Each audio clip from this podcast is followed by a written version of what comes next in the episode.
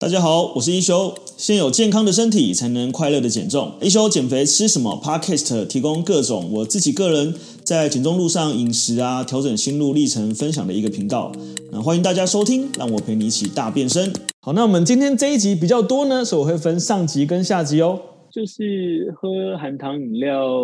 影响真的这么大吗？或者是说，哎，就是我们额外摄取糖会有什么关系吗？那呃，其实我我这边想要问一下哈，就是你过去觉得就是吃太多脂肪，就觉得吃脂肪会比较容易胖，还是还是呃吃糖比较容易胖？你们觉得是吃脂肪容易胖，还是吃糖容易胖？大家会觉得哪一个方式比较有成效？然后你会比较冷哎，我减肥哦，所以我要少吃一点油，还是有人说哎，我减肥我要少吃一点糖？我以前也是这么觉得，因为毕竟所有人都告诉我们减肥就是要少油嘛，所以你会为什么会看到？这么多人吃水煮餐就是这个样子，因为水煮餐没有油。然后你会看到那个很多这种不管是艺人啊，然后呃像这种健美比赛的选手啊，还是是说这种要减肥的人啊，他基本上都会吃水煮餐哦，然后无调味这样子。对，那所以大家就会把呃脂低脂跟这个减肥画成一个等号。但实际上低脂是可以减肥的哦，为什么？因为它还是让你某种程度产生了低热量。只是说，不管是低脂饮食还是低糖饮食，如果你要把它拉长时间来看的话，其实成效不会差太多，因为大家都是热量赤字嘛。可是如果我们要再拉长更长的时间，就是来去看说，哎，那哪一个饮食是最不容易复胖的啊？其实如果按照这个呃比较国际的这个比较知名的饮食法，其实最不容易复胖的饮食是地中海饮食，就是这个偏向多海鲜。多蔬菜，然后呃少这个呃饱和脂肪的这个组合，对。那但其实呃如果以减重来说，大家应该这几年会常听到这个胰岛素这个字，所以呃生酮饮食啊或间歇断食啊，他们的目的都是不要引起胰岛素的反应。但不要引起胰岛素的反应，其实某种程度来讲，它其实是一个假说，又或者是说是一个不完全正确的说法，是因为胰岛素它虽然合成脂肪。但它同时也合成肌肉，它同时也储存能量，所以它也是身体很重要的一个一个呃荷尔蒙，不然它就不会存在。对，但是以前因为人类的历史其实应该是一百六十几万年哦，就是很久了。那我们看我们一个人的寿命才一百年嘛，现在呃西域人是两千年嘛，所以其实跟对比地球人类历史来，我们的这个时间还是非常非常的小这样子。那以前的这个还没有工业化时代。还没有这个先进化时代的时候呢，其实加工食品是不存在的，所以大家吃的都是地上呃土里这个长出来的啊，树上掉下来的啊，或是一些这个畜牧啊，或是一些野兽啊这样，所以它基本上都是一个很天然的这个食物。那呃加工食品呢，就是额外萃取糖或是额外萃取脂肪这个东西呢，呃，它原则上是不存在。呃，这个这个天然界里面的，那这个待会会讲到一些数据，让大家也可以去理解一下，呃，去就是感受一下说，说哦，原来这个肥胖成型。那今天要特别讲的就是糖，那其实糖是一个会成瘾反应的一个东西，就是呃，糖成瘾啊，跟毒品成瘾啊，毒品大家应该都知道吧？我们我女儿从很小一二年级的时候，学校就教育他们发那个卫教手册给他们，就是哎，不能吸毒哦，吸毒会。呃，包尿布一辈子哦，吸毒会怎么样哦？就我不知道，小朋友应该都会看到这类资讯这样子对。然后，但是呢，其实呃，太多的糖分呢，呃，这个糖成瘾它引起的这个成瘾的反应，然后脑部的反应，然后引起一些呃这些所谓的慢性病的风险，它其实跟这个呃喝酒，然后或者是说跟这个吸毒，其实很多的这个呃脑部的反应是一样的，对。所以其实糖是会成瘾的。这个可能呃，过去大家可能多多少少会有点这样的经历啊，喝到糖好疗愈哦，然后呃不喝糖的那几天就觉得很脾气很暴躁，或者是觉得好像能很没有能量这一类的，对，所以我们今天就要来讲，就是糖成瘾这件事情到底是怎么一回事。那我们可以看一下呢，呃，其实从一九七零来七零年啊，到二零一零年，就是过去这个三十年啊，其实全球肥胖的人口。肥胖的人口就是是成长百分之四十。那一般如果是全球肥胖的话，会用这个 BMI 这个指标哦。所以呃，在这个呃人类的医疗越来越发达，健康资讯越来越多，但是肥胖的程度并没有随着医疗越来越发达，我们健康资讯越来越多而成反比，反而是随着社会的先进化成正比。对，那其实呃，待会就会讲到说为什么会成一个正比。那其实大家呃，如果是参加两第二个月跟第三个月同学，就七月班跟八月班班同学，其实也不难理解。就是如果我们没有刻意选择食物的情况之下，其实我们现在很方便的饮食，然后这个呃快速的饮食，其实都是一个比较偏向精致化、呃高糖分、低纤维的这个饮食。所以不管是这个太便利的生活或活动量变少，其实呃这些很多的原因都一直去导向，就是我们的体重一直在逐年的上升。所以呃其实我们也会去聊到说，就是很多时候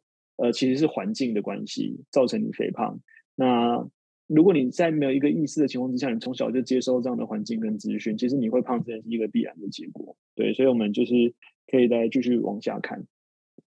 对，那其实呃，这个所谓的加工食品啊，然后这个呃呃农业的化工啊，已经很充斥在我们这个现代人的饮食里面了嘛。所以呃，因为我算很常在研究或看这些这些肥胖的这些讯息啊，呃，大部分的这些。呃，穷的国家其实他们的这个肥胖率其实是比呃，应该也是说穷的国家他们的肥胖比例也是很高的。为什么？是因为他们很多很穷的国家，因为呃，它可能跟一些国家政策有关系，就是它它会被补贴，所以你在那些穷的国家喝可乐比喝水还便宜，吃汉堡比吃饭还便宜，然后可能就吃罐头食品，它什么都是更更便宜的这样子，对，所以其实。呃，很多时候因为那些环境问题，像很多国外的小孩，他们真的很小，现在国小像十岁嘛，就国小三四年级啊，就会有那种糖尿病啊，然后会有这个呃第二型糖尿病的问题。所以其实这个呃说真的啦，就是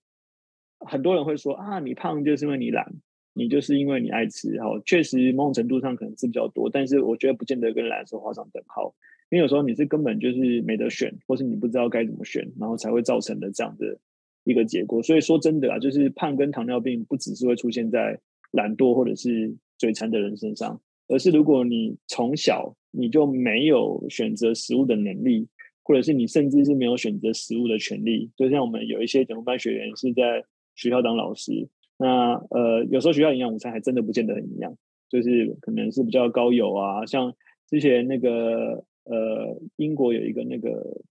杰米杰米奥利弗，他在英国做了一个食物革命啊，然后他们就去到这个小学，然后让小朋友去挑，就是哎，什么东西是蔬菜啊，什么东西蛋白质啊？那他发现很多小朋友都不知道，他甚至会觉得炸马铃薯是蔬菜，就甚至会有这个呃炸薯条是蔬菜，就甚至会有这种这种呃挑选出来。对，所以其实我觉得很多时候真的是环境问题。那其中其实糖就造成一个非常大的一个结果，这样子。那呃，其实这个呃，世界卫生组织他们后来已经有定义为这个呃，肥胖啊，是一种病。但我自己就是我，如果我自己认为，我更认为肥胖是一个结果啦，就是它其实是一个呃，因为种种行为造成一个结果。所以其实呃，像很容易因为高脂肪，然后造成的代谢症候群，就是有什么呃，这个应该都不用讲了，就是心血管疾病啊，脂肪过高、高血压、失智什么之类，包含。女生很容易造成的这个多囊性卵巢的症候群、非酒精非酒精性脂肪肝，其实都很多时候都跟我们糖的摄取有关系，这样子对。所以其实呃，之前也有有跟同学讲过，说你其实无法控制你的食欲，也是因为呃这些高糖分会去破坏我们的荷尔蒙，或阻断我们荷尔蒙的路线，就让我们就是很容易不知不觉造成这个肥胖的结果。所以我们可以来看一下，其实高钠、高糖啊，它其实好或者是精化油、氢化油，它其实就是。像是你真的是去呃花钱，然后买这些杀手来暗杀你的身体一样，而它其实对身体的危害是很大的，不管是呃呃这些氧化啊，然后这一些所谓的呃这个对于心血管造成的这个问题啊，所以我如果要给所有人，就是只有如果我只能给一个建议的话，如果我只能给一个建议，我就会建议就是不要摄取糖分。对，那这件事情确实是。没那么容易做到，因为你在生活中到处到处都可以摄取到糖分。那但是如果你能够知道为何不要摄取，你就更能够呃告诉自己说，哎，就是我可以从练习不摄取，到最后开始慢慢的呃习惯不摄取，然后到最后是不主动摄取，然后到最后是根本就不想摄取。对，那所以以我自己来说，我是几乎是不摄取，就是如果可以的话，我是完全都是喝无糖的，呃，这个不管是茶、咖啡啊。气泡水啊，呃，我最多最多的是气泡水里面会加一点点果汁这样子。对，好，所以我们可以来看一下哦，就是呃，这个是其实是呃，现在可以说是全民公敌啦。尤其是如果是比较偏向这个呃公公共卫生啊，或者是像营养师啊，他们都会很知道说这个精制糖，然后造成的这些危害对身体有多么大的影响。对，那呃，其实精制糖我们讲的上次有讲过嘛，就是像是高果糖糖浆啊、玉米糖浆啊。那虽然我们现在有一些代糖或人工糖啊，诶，逻辑上啊，就是目前知道的至少是那个。什么阿斯巴甜啊，或糖精啊，都已经确定是对身体不好的东西。那呃，还没有很详细这个明确的资讯的，就是像是那个赤藻糖醇，对，或是呃类似那个呃那个甜菊糖，哦，这种好像相对呃这个资讯还没有这么多，好像不利的资讯对身体。但很多人觉得说，哎，代糖因为比较不甜，然后反而就会。补偿，呃，反而就会吃更多，但所以代糖其实还是会引起胰岛素反应的，对，所以其实呃最好的方法其实我们就是去摄取更多天然的碳水啊，对，但是为什么我们还是无法去避免这个肥胖人口的这个增长？其实呃这个也是一个研究的数据啊，就是过去全球三十年来啊，就是热量的摄取啊，跟糖尿病人的这个人口啊，它是呈现一个正向比例的哦，所以。呃，如果有在稍微关注一点公共卫生议题，你可以知道现在几乎就是全球正在大流行的，就是糖尿病，就是第二型糖尿病，全球都在大流行。对，就是第二型糖尿病，它造成了非常非常多的这个呃呃，就是我们刚刚上面讲的带去症候群的任何的问题，这样子。对，所以其实呃，随着这个呃热量的摄取的增加，跟糖摄取的增加，其实糖尿病人口是。呃，你看啊，热量摄取其实上上升八趴，但糖尿病人口上升到这个七百趴，就是七倍这样子。对，那呃这边有对比一个数据嘛，就是从一九八五到二零一零年呢，这个全球糖的摄取量呢上升了五十倍。所以你看哦，如果我们纯粹看热量摄取啊，它可能跟呃糖尿病可能还没那么正相关，因为热量摄取有可能不见得是糖。但如果你热量摄取，如果你如果我们去来看这个含糖的比例来讲呢，你就会发现，哎，其实是。呈现一个正向比例的，所以其全球摄取量上升了五十倍，然后糖尿病盛行率上百分之上升了百分之五十，就是呃整体而言，其实它是呈现一个正相关的，对，所以呃严格上糖就是一个影响最大的东西，对，但很多人其实是不自觉的，就是没有意识的，然后在摄取，像之前瑞根也有分享嘛，一杯全糖的这个饮料啊，里面大概会含了差不多二十克到四十克的糖分，所以它那个糖的比例是。好，讲到这里，让我来插播一下。呃，每个月呢，我在自己的一休运动基地都有开设一个 Artemis 的线上减重班。那这个线上减重班呢，就是把我自己多年的经验，然后我们用一个专业的团队，像是有我啊，然后这个国家高考合格的营养师，还有这个呃国际四大证照的教练，然后跟助教。那我们透过就是这个呃呃一个班的方式呢，来去带领大家呃在呃减重的路上去找到一个最适合自己的方向，然后让你能够呃瘦一辈子，而不是瘦一阵子。呃，如果你在减重的这条路上还没有找到自己呃很适合的方向，那欢迎你来加入，在这个叙述栏里面就有我们的那个 Light，那你只要加入 Light 就可以找到我们的资讯。基本上没有同时存在高碳水跟高脂肪的东西，但什么东西有高碳水跟高脂肪？就是加工食品有，有没有？就是我之前常会贴那个加工食品的标示在群组里面，就是。只有人为制造出来的食物才会同时存在高碳水跟高脂肪。那大部分地我们讲，比如说鱼肉好了，呃，你像鱼肉多脂鱼，它就是脂肪跟蛋白质。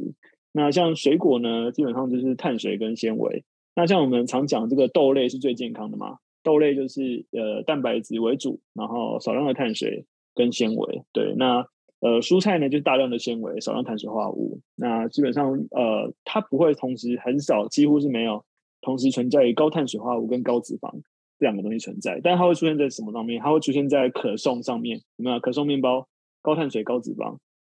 它会出现在这个 Oreo 饼干上面，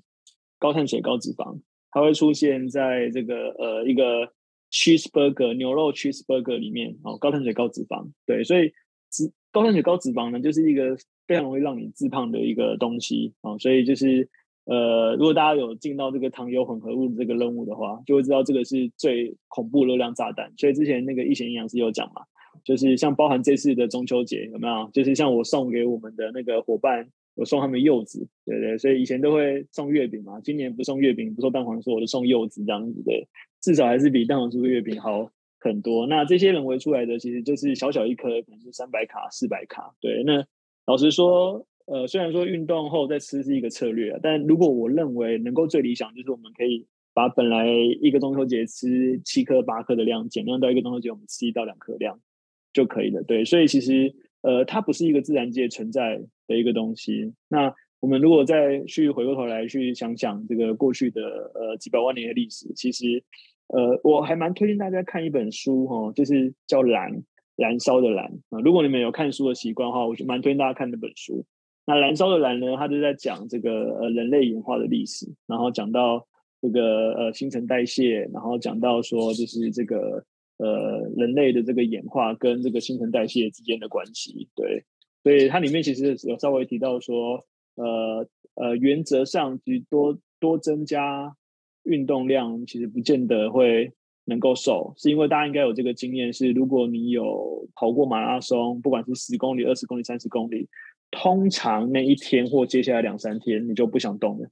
你就会很累。你就会很懒，然后你就会想要补偿，就会想要吃很多东西。所以人类其实是很能自行调节的，对。所以其实我现在基本上不太教大家算热量，是因为就是与其我们关注热量，其实我们应该更关注食物的品质这件事情这样子。那其实我们呃，一大家有听过血糖血糖这个东西吗？所以我们今天可能吃了不管是面包啊、饭啊，然后苹果啊，然后或者是肉类啊。它其实进到我们身体里面，它都会被分解，然后变成葡萄糖，然后变成血糖。对，那呃，当然大家之前都有学过嘛，碳水化合物跟蛋白质还有脂肪。那原则上呢，碳水化合物是最多这个呃转换成葡萄糖能量的来源。那一般来讲呢，就是当我们身体吃到这些东西之后呢，呃，我们身体这边它其实会有这个呃百分之八十呢，就是变成这个葡萄糖，然后在你的血液里面循环。在你的这个肌肉之间循环哦，然后就是做一个储备量。那百分之二十呢，会跑到你的肝脏去变成肝糖啊，这是我们常讲的这个肝糖。那所以我们呃一般来讲呢，就是我们肝糖的储存量大概是三百克到五百克之间啊。如果你是比较长期有在做有氧运动运动员的，肝糖储存量会高一点。所以呃，其实胰岛素这个东西，它原来的这个设计是。当你的能量进来的时候，那呃，透过我们所谓的下视丘，透过你的这个胰岛素，透过你的血糖，透过你的瘦素，然后最后让它变成一个呃合成肌肉，然后提供身体能量，然后变成一个就是让人类可以永续生存的一个关键。但是就是卡在说，因为我们现在摄取的可能热量太高，又或者是说我们摄取的这个比例跟以前完全不一样。所以，当我们今天如果呃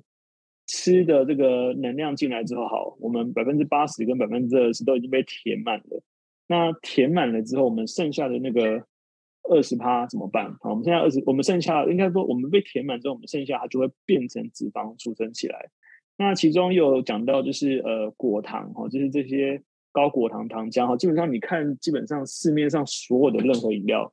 它原则上通常第一个都是水。饮料就是那含糖的哦，通常第一个都是水，第二个就是高果高果糖糖浆啊。原则上基本上只要是含糖饮料都是这两项。对，如果家里面有有这种含糖饮料的话，你去看一下啊，就是一定第一个是水，第二个是高果糖糖浆啊。那原则上呢，就是果糖这个东西呢，它是只能被肝脏代谢的。所以如果你今天喝了很多含糖饮料呢，它原则上呢就会直接跑到肝脏去代谢，但因为它太多，它代谢不了。所以它直接就会变成脂肪去囤积，好，所以它是一个非常快就是囤积脂肪的一个状态。啊，老实说，如果喝果汁喝多了也是这种状态。所以其实你看到我们基本上不鼓励大家喝果汁就是这样子，因为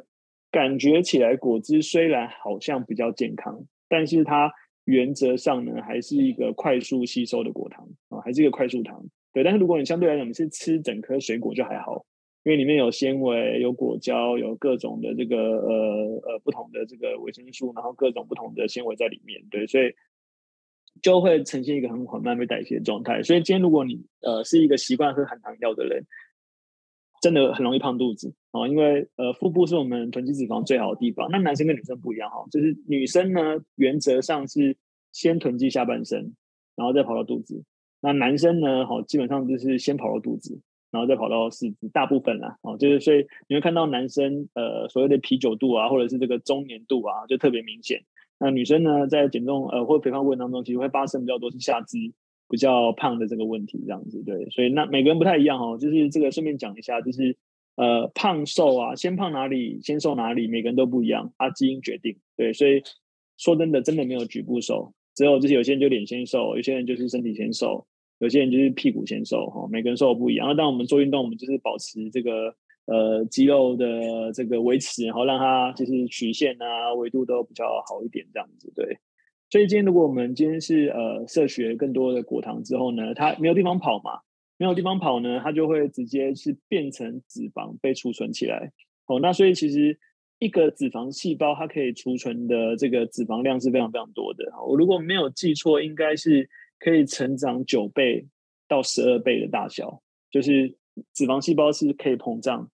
我是随便夸张举一点，可以膨胀到这么大哈，所以我之前呃曾经写过一个文章哦，就在讲说小时候胖真的是胖啊，不要说再说小时候胖不是胖的，小时候胖真的是胖，呃，因为如果你小时候胖呢，你的脂肪细胞如果呃已经没有办法再储存的，身体就会强迫去产生新的脂肪细胞来去储存起来，储存你这些多余的能量嘛。但是呢，如果你接之后变瘦呢，这些脂肪细胞不会消失哦。你被多产出来的脂肪细胞是不会消失的哦，它只会变小哦。然后之后你就会再变大这样子。所以如果你的身体的脂肪细胞比别人多，你原则上变胖的几率就比别人高。好，所以小时候胖真的是胖哦。大家不要再说小时候胖不是胖的这样子对。所以我们最好是我们从小就能够合理的呃给我们自己的小孩选择饮食，像今天那个。六一班的那个静怡就有在分享，就是因为我有给大家一个任务哈，就是要分享，那她也很乐意分享。然后她就分享说，她自己三个月瘦了五公斤，她老公好像也是瘦了五公斤，然后小孩也跟着瘦了七八公斤，然后基本上就是一人参加全家瘦会的那一种这样子。对，那呃，她也讲到说，她老公小孩都没有做运动，就是跟着她一起饮食这样子，对，就改变很多。所以食物的这个。力量真的是很神奇的，对。那你只要选择好的食物，你让你的身体呈现一个好的循环，它自然而然就比较不容易去有这个囤积热量的这个状况，这样子对。所以呃，如果我们今天呃呈现的是这样子的一个状态哈，就是呃到了一个极限呐，呃你的这个呃细胞啊，你的粒线体啊就会崩坏这样子，所以你就会产生这个很多有的没的问题啊，什么脂肪肝啊。胰岛素阻抗啊，对不对？体重过重啊，心脏病啊，高血压、啊、癌症啊，呃，一些脑部的这个中风的这些有的没的状况啊，对，所以其实这都只是从一个小小的你不自觉摄取的糖分开始，就是这样子，对。所以如果大家有听过生酮饮食，就知道生酮饮食是吃百分之八十、七十到八十的脂肪，然后百分之五的蛋白质，呃，百分之五的碳水化合物。百分之大概十到二十的蛋白质，所以生酮饮食是一个高脂饮食。对，那高脂饮食也是变瘦了嘛？对，所以其实重要的呃，这当然这也是这好几年啦，因为像生酮饮食我自己也试过，那间歇断食我自己也试过，我觉得不错，我把它变成工具。好，但生酮饮食我就不推荐，我就没有把它变成工具这样子。对，那我测试很多方法，我觉得还是要一个能够呃长期使用并且持之以恒的方法才是一个好方法。对，所以就是呃，糖真的是一个影响非常非常大的一个东西。其实果糖造成的所有的问题哦，跟酒精造成的问题几乎一模一样哦，就是这个会有高血压 （hyper hypertension） 哦，这个会有这个呃 obesity，然后会有这个心脏病啊，会有这个很多大大小小的这些问题啊，脂肪肝啊，胰岛素阻抗啊，呃，这个。呃，糖尿病啊，这些有的没的呢，呃，都其实都跟酒精差不多，对，所以曾经有一个医学博士就讲说，哎，你不会给你的小孩喝酒吧，对不对？然后所有的家长都会点头，对，我不会给我小孩喝酒。他说，但是你给你小孩喝饮料，啊、呃，他他是直接讲可乐，他直接讲可口可乐啦。哦，但是你给你的小孩喝可乐，对，所以就是基本上在这个呃那些学者的心目当中，他认为其实喝可乐跟喝酒精这两件事情造成的影响几乎是一模一样的这样子，对。那但是呃，原则上，因为它就在我们生活之中嘛，所以我觉得不是说一辈子不能喝，而是你知道它，然后你可以去选择它，然后所以你可以从有意识的选择，然后呃，慢慢的呃减量，然后慢慢的哎，最后变不选择。对，那我觉得就是一个很好过。那即使你要选择，你也有策略，你也有方法，知道你可以在什么时候适合去使用它。例如说，我们讲运动后是最适合补充的时候，所以运动后可以喝，你可以。像中秋节烤肉的时候，对不对？你可以一直跑腿，一直帮大家买东西，一下买冰块，一下买什么怎么样？一直跑来跑去，它也可能也是一个方法。对，然后你可以多吃一点海鲜，然后多吃一点这个蔬菜，可能也是也是一个方法。对，然后像那个吉提这样就很好嘛，抱着猫在走路这样子，对，也是一个很好的方法。就是我觉得我们现在，我我我我想要带给大家，是说我们可以有策略的去做，因为呃，过去的很多减肥方式都是叫你完全戒断。啊，你这辈子不能吃什么？你这辈子只能怎么样？那好像我们被约束在一个自私的生活里面这样子。但是我我希望大家可以知道是说，我们本来就会有遇到这些状况的时候。但第一个是我们可以更有意识的选择，然后第二个，就算呃我们在这个呃没有那么理想的中的饮食的或环境的结构下，我们也可以比较有一些有效的策略或方法，去让让这个呃破坏相对小一点。对，所以。大概会是这样子哦。那其实我以前也会吃低脂食物哦，就是我以前也会以为低脂食物是好的。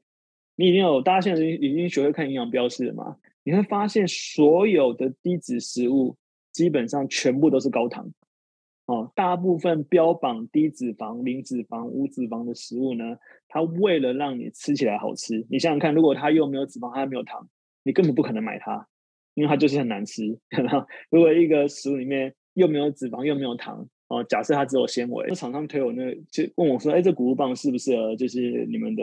学员用这样子？”然后我就说：“哎，看起来健康哦，有什么谷谷类啊、蛋白质类啊什么之类的。”那我就说：“那你可不可以把那个营养成分给我看一下？”哦，他说：“好，就找给我看。”结果呢，呃，它虽然是谷物棒标榜标榜是健康哦，但是它的脂肪呢是蛋白质大概三倍左右。那它一份的这个含糖量呢，大概是十五到二十克左右，一一小根。对，所以它虽然就是这个，就是我们在讲，就是这些加工食品，它感觉起来看起来是很像很健康，但如果你去看它的营养成分，你就会发现其实不是这个样子。所以其实这个低脂食物啊，或者是这个低糖食物啊，我觉得都会有这种就是呃存在的一些陷阱。好，所以原则上呢，就是这个就是我们在讲。外面很多的这个呃低脂食物啊，或者这个呃低糖的这个食物，都会有这样子的一个问题，这样子。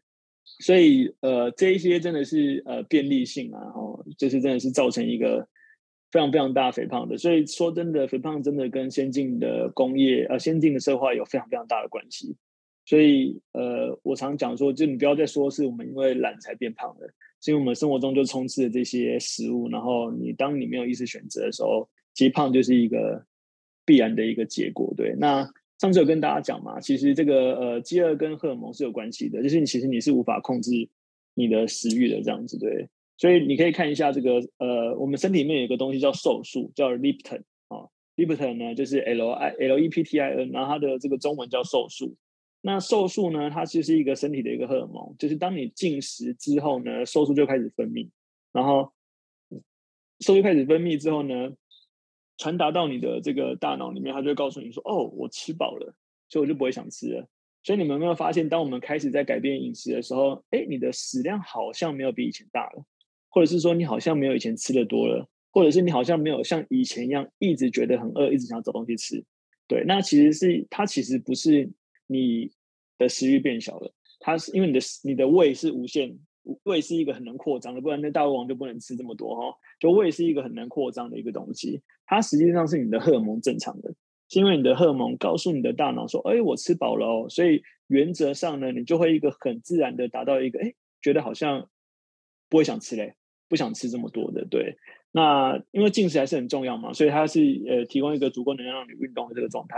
那这个状态下，如果你的这个饥饿素是一个呃你的荷尔蒙，你的饥饿素是一个非常正常运作的状态啊，你就会是这个状态。哦，那但什么状态下呢？就是你的这个饥饿素会被阻断。哦，也就是说我们前前前面有讲到哈，就是哎为什么饥饿素高的人呢还是想吃更多？因为呢他们在做这个研究呢，他们发现哎。胖的人，他们身体的饥饿素比瘦的人还多，